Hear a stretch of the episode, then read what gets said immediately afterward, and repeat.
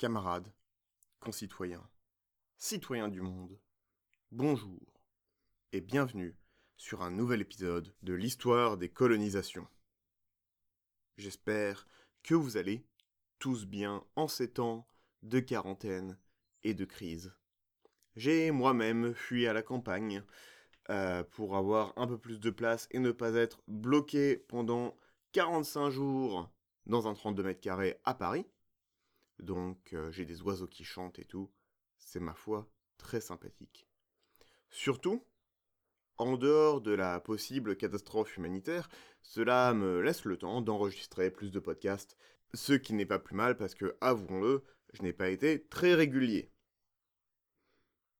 Profitez, je vous en prie, de cette occasion, de ce confinement, pour vous cultiver.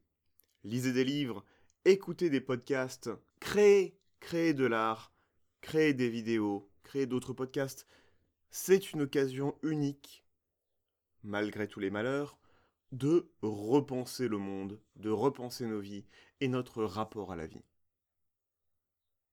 Sans plus attendre, recommençons.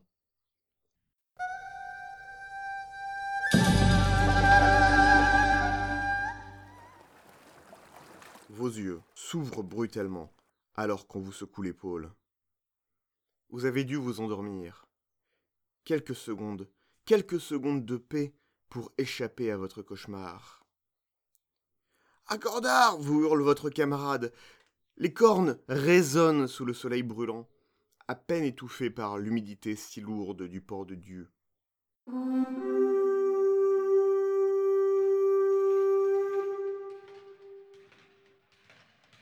Anneau de minuit, 1538 un nouvel assaut. Combien y en a-t-il eu?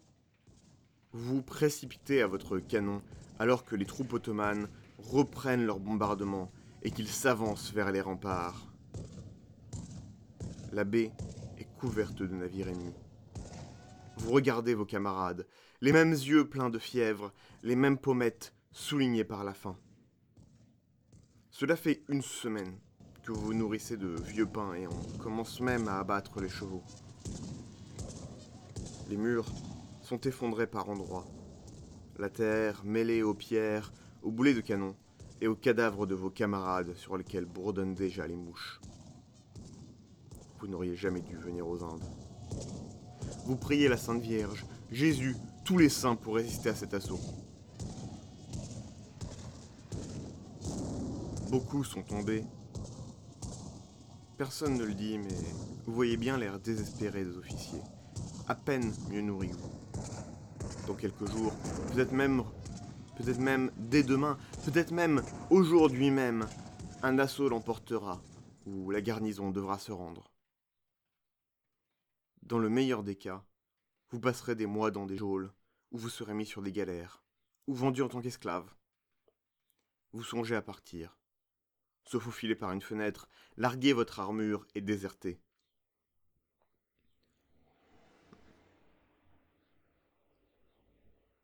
peut-être rejoindre la cour d'un potentat local, devenir conseiller militaire, apostasier.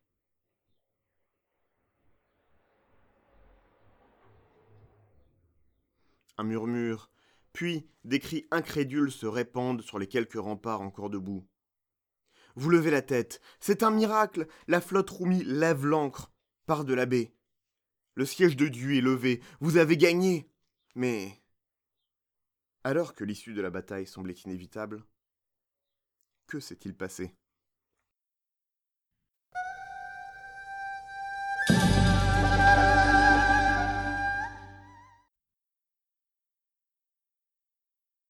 Rappelez-vous l'épisode précédent. Bahadur Shah, coincé entre des assauts portugais et une attaque de la nouvelle puissance des Moghols, avait dû céder le port de Dieu et sa forteresse cédaient aux Portugais pour pouvoir mieux se défendre contre les Moghols venus d'Asie centrale. Mais pas avant d'avoir envoyé une demande d'aide aux Ottomans, et notamment Adim Suleiman, le commandeur génial des opérations dans l'océan Indien. Eunuque, octogénaire et irascible, Adim Suleiman était un un personnage particulier. C'est lui qui avait ordonné l'assassinat de Salman Reis au Yémen. Adim Suleiman sait reconnaître une opportunité quand elle se présente à sa porte. Adim Suleiman a deux grands objectifs, qui se recoupent assez largement.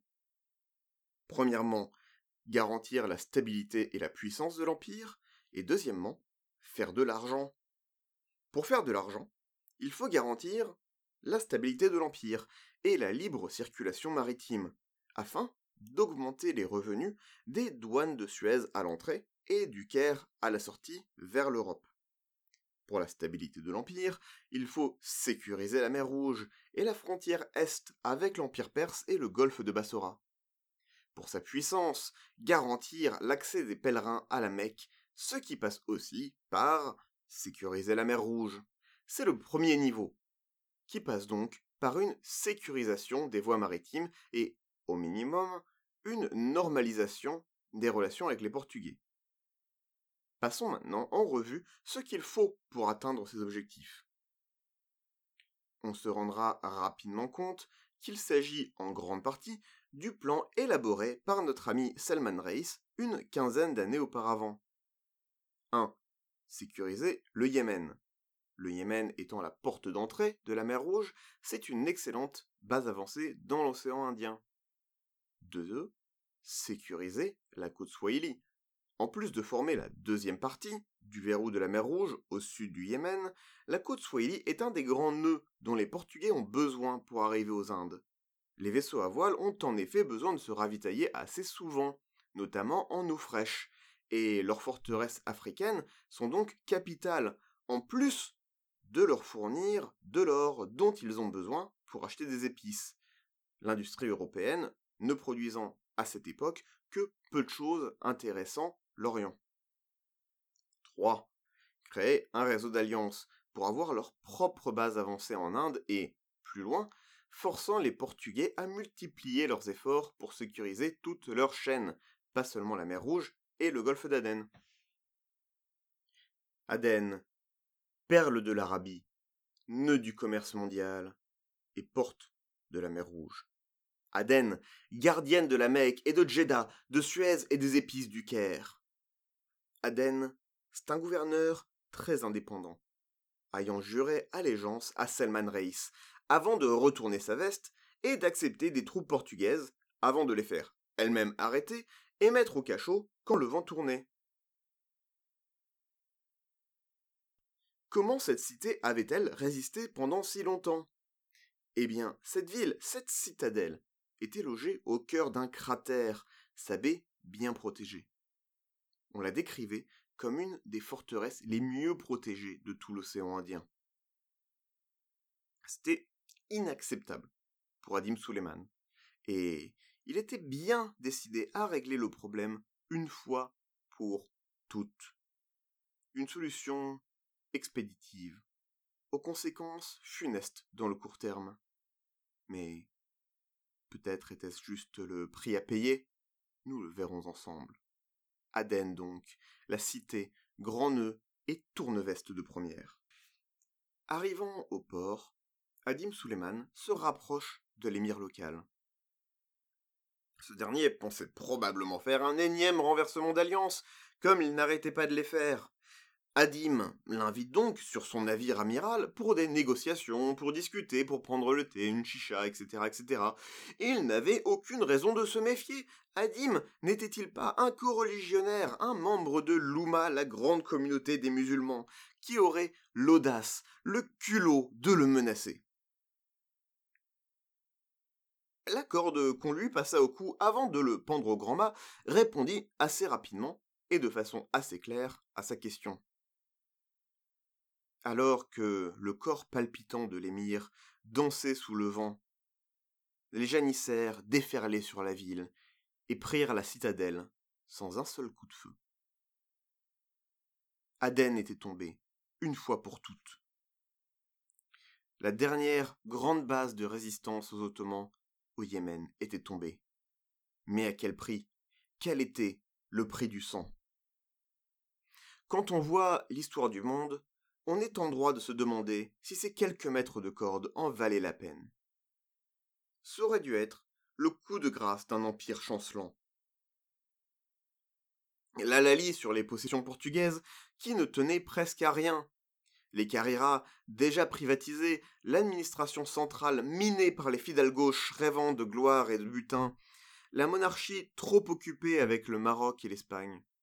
Ça aurait pu, ça aurait dû être la fin des empires européens en Asie. On le sait, les Hollandais, les Hollandais les Anglais viendront, mais ne viendront que sur les ruines, les déchets de l'empire portugais.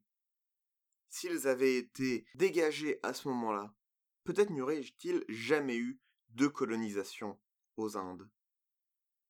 On explorera plus tard le rôle qu'ont eu les Indes, et notamment l'Inde, dans l'industrialisation de l'Angleterre, notamment dans la révolution industrielle, mais quel aurait été le cours de l'histoire si ce gouverneur n'avait pas été pendu? Au lieu de cela, dégoûté par la brutalité d'Adim Suleiman et son manque de respect pour un coreligionnaire, ils se détournèrent de lui. Les cités-États de la côte, puis le sultan Gujarati lui-même, quand une flotte de secours portugaise, assemblée avec les dernières forces de l'Estado, fut annoncée, Adim Suleiman n'eut d'autre choix que de rembarquer sa flotte et de revenir dans la mer Rouge. À première vue, comme je vous l'ai écrit, cette lecture des événements est désastreuse. Adim Suleiman, par son manque de diplomatie, son alacrité aurait détruit une magnifique opportunité. Mais est-ce si simple, camarades? En revenant, il finit d'établir la présence ottomane au Yémen, poussant beaucoup plus loin qu'Aden dans l'Interland, l'arrière-pays. La côte nord de la péninsule arabique est aussi sécurisée. Il n'y a plus un seul passage, très limité par le détroit de Bab el-Mandeb qui menacerait l'Estado, mais tout un pan de l'empire portugais qui est menacé par Bab el-Mandeb et par le golfe de Bassora. Voyons aussi si les Ottomans, s'ils avaient fait cette percée, s'ils avaient pris Dieu aux Portugais, auraient-ils pu asseoir leur emprise sur la région? Les Gujarati commençaient à se méfier. Le Gujarat était bien loin des vraies bases ottomanes, à Suez notamment. L'attention ottomane sur l'océan Indien est, on l'a vu, assez aléatoire en fonction des jeux de pouvoir à la cour. Peut-être Adim Suleiman avait-il eu raison après tout. Le Yémen, l'Arabie, ou une alliance incertaine en Inde. Rappelons-nous que le but n'était pas de conquérir Dieu, mais de la rendre au Gujarati. En sécurisant le Yémen, Adim Suleiman prépare la suite. Il vient noyauter les stados d'India de façon assez magistrale, avouons-le, même si ce n'était pas si apparent au premier regard les Portugais font maintenant face à un adversaire diamétralement opposé dans sa mission, avec une assise territoriale proche, mais un centre économique et militaire bien à l'abri, loin dans la mer Rouge. Eh bien, attaquons la mer Rouge, me direz-vous. Albuquerque, Almeida n'auraient pas hésité, et d'ailleurs ils l'ont eux-mêmes fait, quand c'était encore les Mamelouks. Eh bien, vous avez raison, les Portugais tenteront de contre-attaquer. Une campagne audacieuse le long de la mer Rouge pour frapper directement les arsenaux de Suez, et ainsi détruire la capacité à court et moyen terme des Ottomans de reconstruire une flotte. La flotte se met en route en 1541, soit trois ans après l'attaque sur Dieu Évidemment, la communication rend tout plus lent et le besoin d'attendre une mousson favorable aurait retardé l'expédition de toute façon, mais tout de même, il fallait du temps pour rassembler ces forces portugaises épuisées et trop étendues sur cette région. Rappelons-nous les combats extraordinaires d'Albuquerque qui, comme ça, décidait d'attaquer Aden, décidait d'attaquer la mer Rouge, et lui n'avait aucun problème pour faire ses forces, pour rassembler ses forces en un minimum de temps, d'une saison à l'autre, de nouveaux plans étaient faits. Et ici, il fallut trois ans pour rassembler la flotte. Le plan est audacieux, attaquer l'arsenal de Suez, centre de la production des navires ottomans dans l'océan, ainsi reconquérir la mer Rouge, casser l'appareil ottoman et frapper au cœur du pouvoir. Sans Suez, les Portugais auraient pu retransformer cette région en un lac portugais, revenir au grand jour d'un Almeida ou d'un Albuquerque. Mais, presque dès Bab el-Mandeb, la flotte est forcée de se séparer. Les côtes de la mer Rouge, inhospitalières en cet été caniculaire, sont habitées par une population hostile et ne peuvent tout simplement pas soutenir l'approvisionnement, notamment en eau de l'armada portugais. Ce sera une dizaine de flûtes, à peine et assoiffées, qui viendront se briser sur les murailles de Suez. Au sud, le Négus d'Éthiopie et ses mercenaires portugais rescapés de l'expédition sera vaincu par les alliés des Ottomans dans une guerre de proxy digne du Vietnam moderne. Là meurt une partie du rêve portugais. Les Ottomans avaient maintenant complètement sécurisé leur base et leur poste avancé, avaient dégagé la région des alliés portugais et des tièdes, et le chasseur devint proie. Reprenons les bases. Si les Portugais pouvaient dégager des profits et agir en maître monopolistique, c'est parce que, en fait, il n'y avait pas de concurrence. Aucun acteur local n'avait les ressources et la volonté de développer une marine de guerre et les doctrines capables de briser l'hégémonie portugaise sur la mer. Ceux qui commençaient à s'organiser, on pensera à Calicut, à organiser une puissance navale, se retrouvaient sous le feu des canons portugais qui brisaient dans l'œuf ses velléités. Cette époque est finie. Comme le dit Chonu, il y a deux époques au XVIe celle de l'expansion par les États ibériques et celle de la consolidation par l'Europe du Nord. Une attaque par Piri Reis, six ans plus tard, sera le dernier clou du cercueil. La flotte ottomane, avec le soutien du port de Bassora, réussit presque à prendre Hormuz, seulement sauvé dans un suprême effort. Cette victoire pyrrhique des Portugais leur casse les reins, militairement et idéologiquement. Sans l'avouer complètement, sans l'avouer ouvertement, malgré des discussions houleuses dans les conseils, c'est la fin du monopole portugais et de l'hégémonie de la route du Cap. Les Portugais eux-mêmes commencent à commercer avec les Ottomans, et le gouverneur d'Ormuz même a un facteur à Bassora, un facteur personnel. Quelques années plus tard, la campagne brutale d'un corsaire de génie, Roustem Pacha, les brisera économiquement, les forçant à organiser des escortes pour leurs navires. Malgré cela, il continuera à les battre sur leur propre terrain. Sic transit, Gloria Mundi. L'Empire ou du moins des factories habitées par quelques fidèles gauches et des mestizos, vivoteront encore quelques décennies avant l'arrivée brutale des concurrents d'Europe du Nord, hollandais en tête, qui les parasiteront. Hormuz sera même pris dans les années 1620 par les Anglais. Mais à cette époque déjà. Le Portugal ne sera plus qu'une ombre. Le rêve tombé. En même temps que le brave roi Sébastien dans la poussière du Maroc en 1578. Dans la guerre de succession, les Espagnols absorbent le royaume, laissant ses possessions indiennes pourrir sur la branche. Mais tout ne s'arrête pas là. Si l'Estado da India était moribond, les Portugais sont encore présents. Par leur commerce, leur lingua franca, les mestizos, les Portugais resteront dans la région et en seront des acteurs actifs jusqu'à l'indépendance de Macao en 1999. Quel chemin parcouru 80 ans d'exploration, de tâtonnement, autour de l'Afrique, puis l'explosion. Enfin, la dégénérescence. Attendons donc avec hâte d'explorer les prochains acteurs. Merci d'avoir écouté et à bientôt.